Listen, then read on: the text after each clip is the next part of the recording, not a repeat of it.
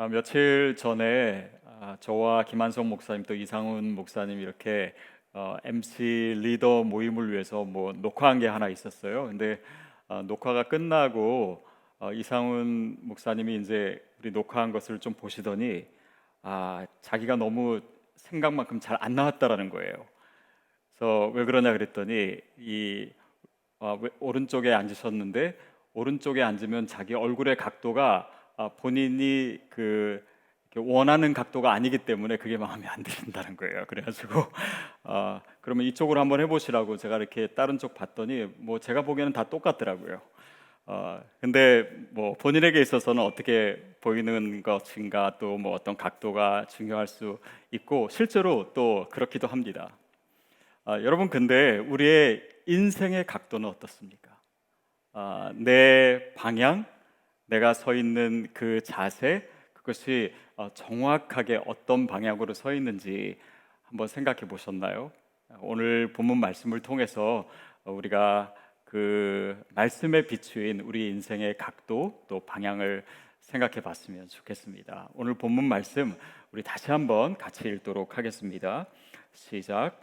넷째 이를 떼실 때 내가 넷째 생물의 음성을 들으니 말하되 오라 하기로 내가 봄에 청황색 말이 나오는데 그 탄자의 이름은 사망이니 음부가 그 귀- 뒤를 따르더라 그들이 땅 4분의 1의 권세를 얻어 검과 흉령과 사망과 땅의 짐승들로서 죽이더라 아, 넷째 생물이 또 나왔습니다. 아, 그리고 오라 했더니 또 말탄자가 나오는데 그 말이 무슨 색이냐면 청황색이에요. 어, 말의 색깔 중에 청황색이 있는 것이 없죠. 아, 근데 이것 또한 상징입니다. 아, 청황색은 유대 문학에 있어서 어, 죽음을 의미하고 또 뭐 시체의 색깔입니다. 아, 그리고 그 뒤에 보면 그 탄자의 이름은 사망이다. 아, 헬라어로는 사나토스라고 하는 단어인데요. 이것은 뭐 죽음, 사망의 뜻도 있지만 사실은 아, 전염병, 온역 이런 뜻이 있습니다. 그래서 아, 본문의 문맥상으로는 아, 온역이나 전염병으로 읽는 것이 아, 더 자연스러울 것 같습니다. 그리고 사망이나 음부가 그 뒤를 따르더라. 음부는 뭐 이제 구약의 사람들을 생각했을 때는 이 죽음과 부활 사이에 어, 사람들이 이제 거하는 곳이죠. 죽은 사람들이. 근데 여기서의 의미는 이 멸망이나 파괴를 의미합니다. 어, 근데 그들이 땅의 4분의 1의 권세를 얻어서 여기서의 4분의 1은 뭐 우리가 특별히 그 숫자에 어, 뭐 정확한 의미를 따질 필요는 없을 것 같습니다. 어, 어떤 사람들은 이것을 또뭐 코로나 바이러스로 해석을 해가지고 어, 이런 전염병이 인류의 뭐 4분의 1 그러니까 한 20억 정도가 죽을 것이다 이렇게 얘기하는 사람도 있는데 어, 사실 그런 의미로 해석하기보다는 그 의미를 따지는 것이 좋습니다. 근데 그 뒤에 나오는 아, 표현이 중요한 것이 있는데요. 어, 검과 흉령과 사망과 땅의 짐승들로서 죽이더라. 검과 흉년 기근입니다. 그리고 사망, 아, 온역 전염병이죠. 그리고 땅의 짐승들로서 어, 사람을 죽게 했다라고 하는 것입니다. 자, 근데 우리는 어, 또 어떤 분들은 이것을 해석할 때 이게 어떤 재앙이냐. 그래서 우리 시대에 우리가 대면하고 있는 이런 이 재앙과 어떻게 연관되어 있는가? 그렇다면 또 말세가 아닌가? 아, 물론 우리가 살아가는 이 시대와 이 위기를 마지막 때라고 사- 생각하면서 살아가는 것이 우리에게 중요합니다. 그것이 종말론적인 신앙이에요. 근데 아, 여기서 이 본문의 의도는 이 재앙이 무엇인가 어떤 특정한 어떤 것 어, 거기에 관심이 있는 것이 아니라 좀더 그 의미상의 어, 해석을 어, 그 우리에게 요구하고 있습니다. 아, 즉 어떤 재앙인가라고 하는 것보다요. 하나님께서 이 재앙을 통해서 무엇을 의도하고 계신가 아, 그것을 살펴보는 것이 중요합니다. 아, 요즘은 우리가 뭐 미국에 살아서도 그렇지만 이렇게 아이들이 별로 안 맞고 자라는 것 같아요.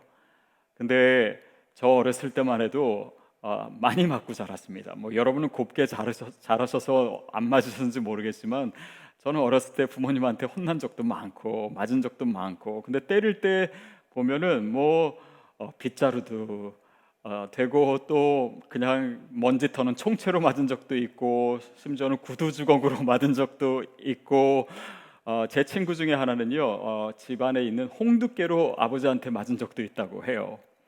근데 중요한 것은 어, 무엇으로 맞았느냐가 아니고 왜 맞았는가, 또 그 맞음으로 인해 가지고 뭐가 변했는가 어, 이런 것이 사실은 어, 의미상 더 중요합니다.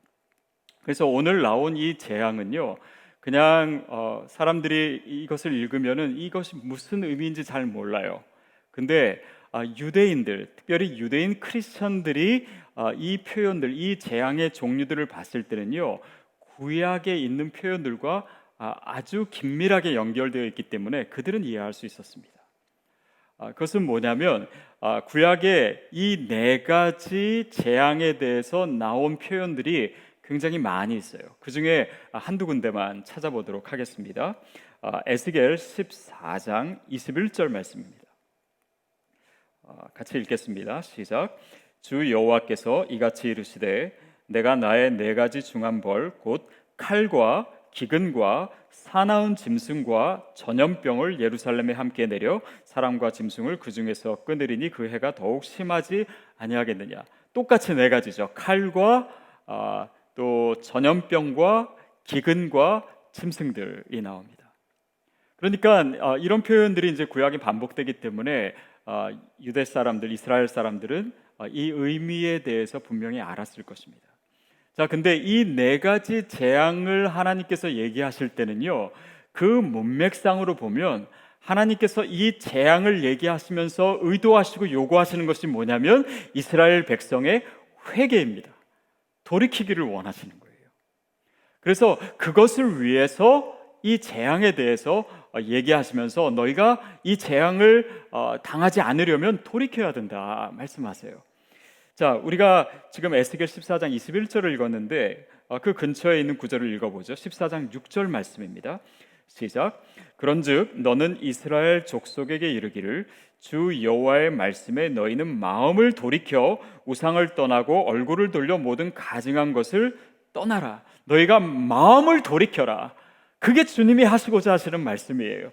너희가 이 모든 가증한 것을 떠나라. 어떤 재앙인가가 중요한 것이 아니라 그 재앙을 피하기 위해서 너희가 이 모든 가증한 것을 떠나고 마음을 돌이켜라. 회개해라.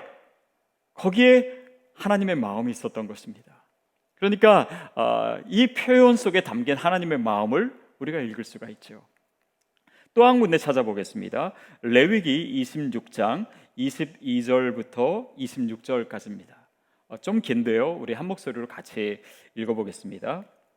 처음엔 짐승에 대해서 얘기해요. 22절. 내가 들짐승을 너희 중에 보내리니 그것들이 너희의 자녀를 움키고 너희의 가축을 멸하며 너희의 수요를 줄이리니 너희의 길들이 황폐하리라. 이런 일을 당하여도 너희가 내게로 돌아오지 아니하고 내게 대항할진대 나 곧 나도 여, 너희에게 대항하여 너희 죄로 말미암아 너희를 칠배나 더 치리라.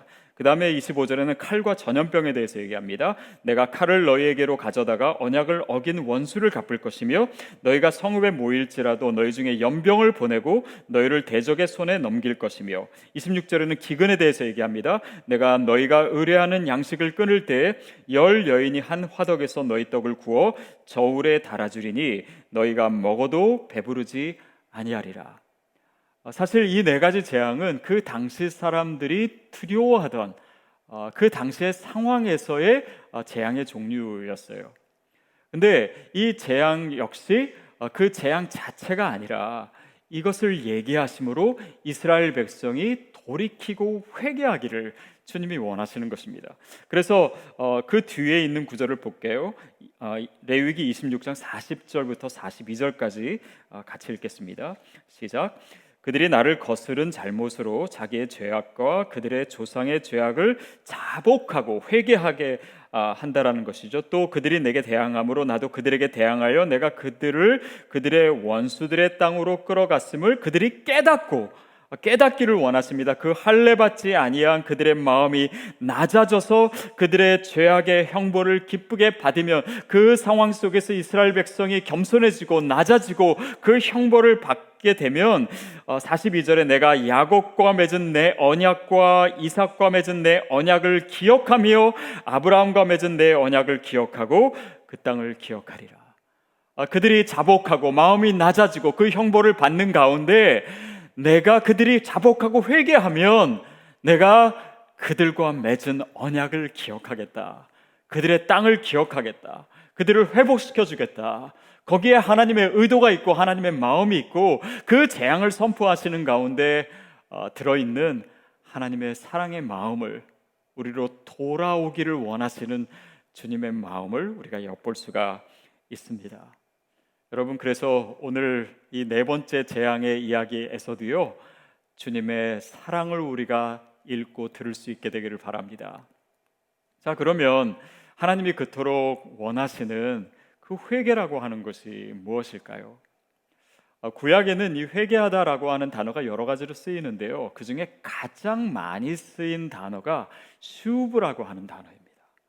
어, 구약에서 천 번 이상 쓰여요. 근데 그 의미는 무엇이냐면 돌이키다, 돌아서다라고 하는 의미입니다. 어, 신약으로 가면 헬라어로 또 이 회개라고 하는 단어가 여러 가지로 쓰이는데요. 어, 에피스트레포 또 히포스트레포라고 하는 단어가 많이 쓰입니다. 근데 동일하게 돌아서다라고 하는 뜻이에요. 또 우리가 많이 알고 있는 이 메탄노에오라고 하는 단어가 있습니다. 이것도 어, 가던 길을 멈추고 돌아서는 거예요. 근데 그 의미를 그 어, 어원적으로 따져 보면 이 μετανοέω라고 하는 것은 νοέω라고 하는 단어는 알다라고 하는 뜻입니다. μετά라고 하는 단어는 뭐뭐 후에라고 하는 단어지요. 그래서 어, 떤 힘든 일이 임하고 또 재앙을 겪을 때 나중에 뭐뭐 후에 깨닫게 된다라고 하는 의미에서 이 회개라고 하는 단어가 쓰였어요. 그렇습니다. 많은 사람들이요 그렇게 늦게 후회를 해요. 나중에 힘든 일이 있은 다음에 돌이킵니다. 그런데 하나님이 원하시는 것은 그것이 아니에요. 우리가 그분의 말씀을 듣고 돌이키기를 원하시는 거예요. 그래서 하나님께서는 재앙을 말씀하시면서 우리로 하여금 이스라엘 백성으로 하여금 또 이 시대에 있는 사람들로 하여금 하나님께로 돌이키기를 원하시는 것입니다. 회개라고 하는 것은 그래서 이 기존에 어, 내가 어, 안주하고 있었던 그 세속의 가치관으로 다시 돌아가지 않는 것을 의미합니다. 거기서 멈춰서서 뒤돌아서 다시 방향을 맞추는 것이 어, 회개예요. 하나님이 어, 이스라엘 백성에게 그토록 원하셨던 것이고 또 오늘 우리에게 또 이 상황 속에서 저와 여러분에게 말씀하시는 것입니다. 아, 몇 년 전이죠. 아, 저와 이제 저희 가족이 이제 하와이에서 이제 훈련을 받고 어, 이제 미국으로 다시 아, 캘리포니아로 돌아온 지 이제 한 달 만에 어, 저희 첫째와 둘째 아이들을 어, 그 헤일이 IT에 보냈습니다. 거기서 5개월이 넘도록 이제 선교사님 댁에서 이제 훈련도 받고 또 거기 있는 현지 아이들도 어, 가르치는 그런 어, 말하자면 훈련의 시간을 가졌습니다. 근데 어, 사실 거기가 쉽지 않은 곳이기 때문에 아이들에게 억지로 가게 할 수가 없었어요. 그래서 어, 거기에 대해서 이제 설명을 좀 해준 다음에 아, 너희 스스로 선택하라라고 했습니다. 그리고 나서 어, 한몇 달을 고민하더라고요. 그리고 나서는 이제 가겠다고 결심을 아이들이 했어요. 나중에 제가 물어봤습니다. 왜 어떻게 너희가 그렇게 결심을 했니? 근데 어, 아빠가 그렇게 맨날 얘기하시는 것을 들으면서 이거는 안 갈 수가 없는 거구나라고 어, 생각을 했대요. 어, 그도 그럴 것이 저, 제가 이제 거기 가면은 너의 인생에 있어서 어떤 좋은 점들이 있을 것이고 또 그것을 통해서 뭘 배울 수 있고 너의 삶에 정말 변화들이 있을 것이고 축복이 있을 것이고 막 그런 얘기만 맨날 하니까 아이들에게 있어서는 잘 모르겠지만 아빠가 이것을 최선으로 생각하기 때문에 얘기하고 아빠의 결심이 굉장히 굳은 것을 자기들도 느꼈기 때문에 물론 제가 강요는 안 했습니다. 그렇지만 아이들이 아, 그 아빠의 말을 아, 믿고 떠났던 것이죠. 여러분 하나님께서 우리에게 돌이키라고 얘기하시고 우리에게 새로운 길을 얘기하실 때는 하나님은요 굉장히 강한 의지를 가지고 계시는 것입니다. 왠지 아십니까? 우리가 돌이켜야지만 살 수 있기 때문에 그래요. 우리가 거기서 돌이키지 아니하면 우리가 회개하지 아니하면 우리가 죽기 때문에 나의 사랑하는 자녀들이 죽기 때문에 하나님은 어떻게든 우리를 돌이키기를 원하셔서 그 재앙을 얘기하시고 하나님은 어떤 방법을 써서라도 우리를 하나님께로 향하게 만드시고 싶으신 것입니다. 그러니까 그 재앙의 선포 가운데 있는 그 소망의 메시지, 그 하나님의 마음, 그 하나님의 사랑, 그것을 우리가 알기를 원하시는 거예요.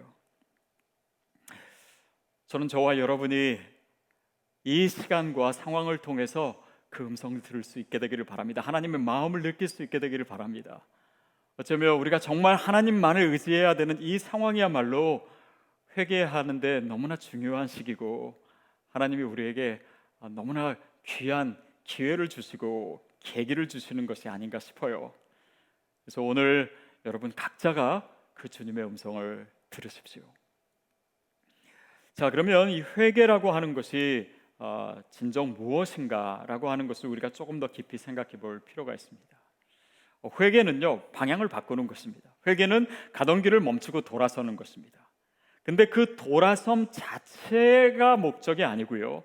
그 돌아섬으로 인해서 진정한 목적, 진정한 표대, 진정으로 우리가 가야 될 그 곳을 바라보게 하는 것이에요. 우리 인생의 방향을 바꾸는 그 이유가 바로 그 목적에 있기 때문입니다. 크리스천에게 있어서는 그것이 복음 안에서 발견되는 목적이에요. 결국 우리 인생의 방향이 누구를 향해 있어야 됩니까? 하나님을 향해 있어야 됩니다. 그 하나님께로 초점이 맞춰지기 위해서 우리가 돌이키는 거예요. 또한 그 하나님께 초점을 맞춘 인간은요, 어, 나 자신이 아니라 다른 사람을 돌아보게 되어 있습니다. 그리고 그 사람과의 어, 관계를 맺고 그 관계를 통해서 하나님 나라가 확장되는 그 세상, 하나님이 사랑하시는 그 세상을 품게 되는 그 인생의 목적이 바로 이 복음 가운데 있는 것입니다. 거기에 우리 삶의 진정성이 있고 진정한 목표가 있어요. 여러분 그래서 우리가 아, 방향을 바꾸고 또 표대를 생각한다고 했을 때 저는 아, 저희 성도님들이 시드 교회 우리 교회의 비전을 항상 떠올렸으면 좋겠습니다. 아, 말씀과 기도 이것은 무엇입니까? 하나님과의 관계예요.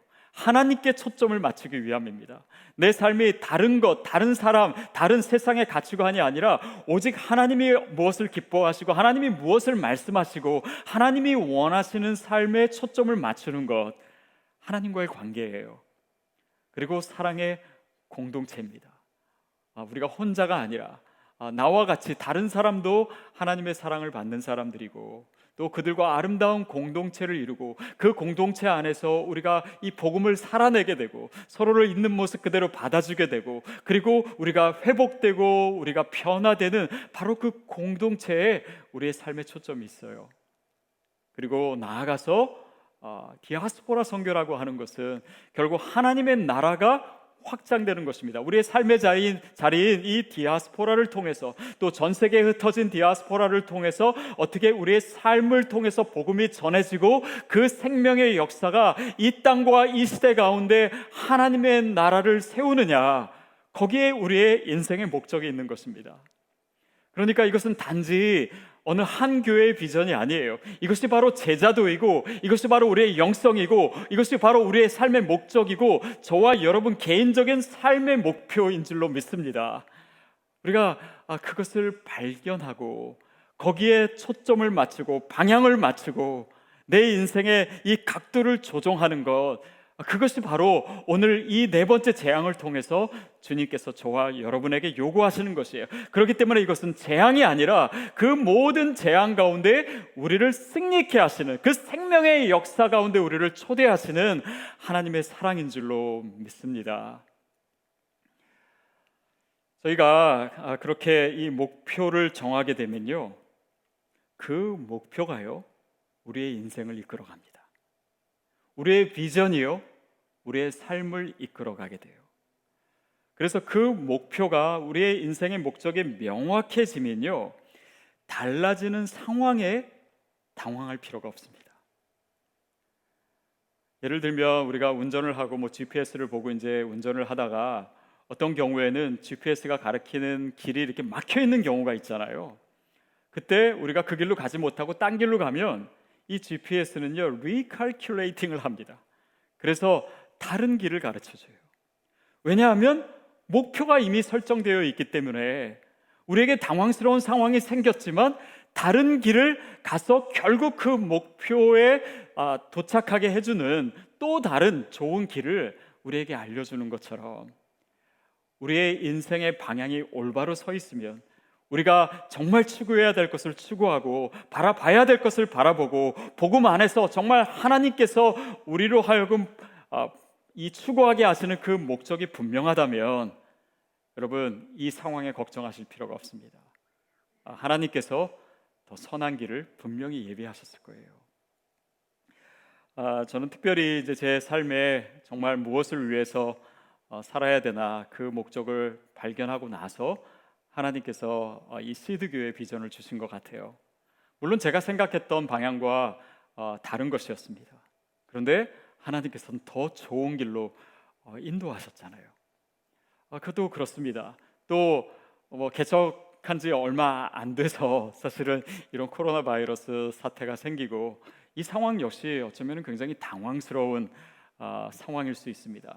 그러나 저는요 정말 한 번도 이 상황 때문에 하나님께서 하실 일을 못한다라고 생각조차 하지 않습니다. 왜냐하면 하나님께는 더 좋은 방법이 있기 때문이에요. 하나님께서는 우리의 삶을 그 목표에 맞게 가장 최선으로 이끄시는 것이 너무나 확실하기 때문입니다. 그래서 이 코로나 바이러스 이 상황 속에서 어, 많은 뭐 목회자나 또 교회들이 걱정합니다. 아, 언제 우리가 어, 원래 상태로 돌아갈 수 있을까? 근데 저는요 오히려 그런 생각하지 않습니다. 이 상황이 언제 끝날까는요 그거는 물론 하나님이 아시겠죠. 근데 이 새로운 상황이 온 것입니다. 어쩌면 우리가 과거로 다시 돌아가지 못할 수도 있습니다. 또 그럴 가능성도 많습니다. 근데 하나님께서 이 상황을 통해서 우리 교회에게 하나님의 방법을 열어주고 계세요. 저는 그 중에 하나가 이 온라인 사역이 아닌가 싶습니다. 이런 정말 문명이 바꾸는 바뀌어지는 것 같은 이 상황 속에서 하나님께서 정말 주님의 뜻대로 세우신 이 교회를 하나님께서 어떻게 사용하실지를 우리가 걱정할 필요가 없는 것 같아요. 온라인 사역을 통해서요, 우리가 물론 어, 이전과 다르기 때문에 아, 생소한 면도 분명히 있겠지만 아, 그 온라인 사역을 통해서는요 믿지 않는 사람들에게 훨씬 더 잘 다가갈 수 있습니다. 우리가 오프라인으로 믿는 믿지 않는 사람들에게 다가가거나 그들을 교회에 인도하거나 이것은 사실은 정말 많은 시간과 많은 수고가 필요해요. 근데 온라인으로는요, 그보다 훨씬 쉽게 할 수 있습니다. 또 온라인 사역을 통해서요, 교회를 떠난 가난한 교인들이 교회 울타리 안에 있을 수 있습니다. 그리고 그들이 다시 교회로 돌아올 수 있는 더 좋은 계기들이 저는 분명히 마련될 수 있다라고 생각해요. 온라인 사역을 통해서 더 효과적으로 이루어질 수 있어요. 다음 세대에 다가가는 데 있어서 이 온라인이 얼마나 효율적인지 모릅니다. 우리 아이들은요, 제가 우리 전도사님 이야기를 들어보니까 평소에 오프라인으로 얘기할 때보다도요 온라인으로 얘기할 때 자기 마음에 있는 얘기를 더 잘한대요. 왜냐하면 이 온라인 세계야말로 그들이 헤엄치고 더 자유로운 그런 어, 세계이거든요. 그러니까 이 모든 면에서 하나님께서 하시는 방법들이 아, 많아요. 어, 저희 교회 성도님 중 한 분이요, 이제 사정상 한국에 가셨습니다. 한국으로 완전히 돌아가셨어요. 근데 지금도 MC 모임을 같이 하고 예배를 같이 드리고 있어요. 그러니까 이 온라인 세계가 되니까 아, 우리가 그동안 한계라고 생각했던 것이 아, 그것이 한계가 아니었음을 우리가 느낄 수가 있어요. 그러니까 이 교, 교회도 그 바운더리가 단지 그냥 지역적인 거리 안에 있는 것이 아니라 훨씬 더 넓, 게 확장될 수 있고 그 하나님께서 정말 선하게 사용하시는 교회의 영향력은 이제는 시간과 장소의 구애를 받지 않을 수도 있는 것이에요. 양육도 그렇습니다. 그러니까 이제 온라인으로 우리가 계속 컨텐츠를 이제 만들어 갈 계획을 하고 있는데 시간과 장소의 구애를 받지 않아요. 훨씬 더 효율적으로, 훨씬 더 많은 사람들이 그리스도의 제자가 되기에 더 좋은 상황이 될 수도 아, 있습니다. 그러니까 사역의 장이 온라인 세계로 확장되고 있는 것이에요. 여러분 물론 이 우리가 이제 정말 아, 온라인 교회가 되고 또 온라인 사역을 시작한다고 해서 뭔가 굉장히 많이 달라지는 것 아닌가 어, 걱정하시는 분도 있을 수 있는데 사실 그렇지는 않습니다. 어, 우리가 이제 뭐 이 상황이 좀 종료되면은 어, 여전히 오프라인으로 모일 거예요. 또 예전보다 더 어, 좋은 더 어, 충만한 예배를 드리게 될 것입니다. 물론 MC 모임도 어, 오프라인으로 할 거예요. 근데 어, 오프라인과 동시에 또 온라인으로도 할 수 있고 그래서 어, 우리의 모임과 우리의 예배와 우리의 사역이 어, 예전에는 좀 이렇게 평면적이었다 하면 이제 훨씬 더 입체적으로 또 어, 많은 차원에서 이루어지고 또 하나님의 선한 영향력이 퍼져 나가리라고 저는 생각합니다. 하나님이 하시는 일들이에요. 그래서 오늘 저와 여러분의 삶에 있어서 무언가 막힌 것이 있다면 그 막힌 것에만 집중하지 마시고 하나님께서 보게 하시는 목표를 보십시오. 우리 삶에 주신 비전을 보십시오. 그러면 하나님의 방법이 열려 있습니다. 그 하나님께서 행하시는 것을 보고 우리가 날마다 놀라게 될 줄로 믿습니다. 그것이 우리 크리스찬은 하나님의 비전을 가지고 있는 삶이 살아가는 아, 방식이에요.